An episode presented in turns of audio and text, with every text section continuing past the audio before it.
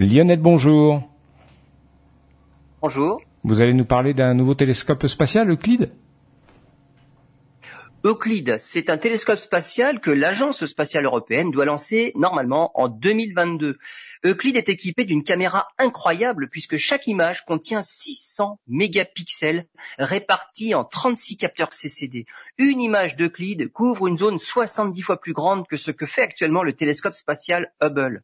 Grâce à son miroir d'un mètre vingt, et avec une pause de seulement 10 minutes, ce sont 50 000 galaxies qui pourront être étudiées non seulement dans leur forme, leur interaction avec les galaxies voisines, mais aussi en distance.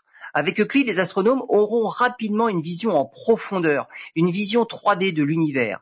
Deux énigmes taraudent actuellement les astronomes. La matière noire, une masse qu'on ne voit pas, mais qui permet la cohésion des grandes structures dans l'univers, que sont les galaxies et les amas de galaxies, et cette matière noire, si elle existe, est composée de matière inconnue, qu'on dit exotique.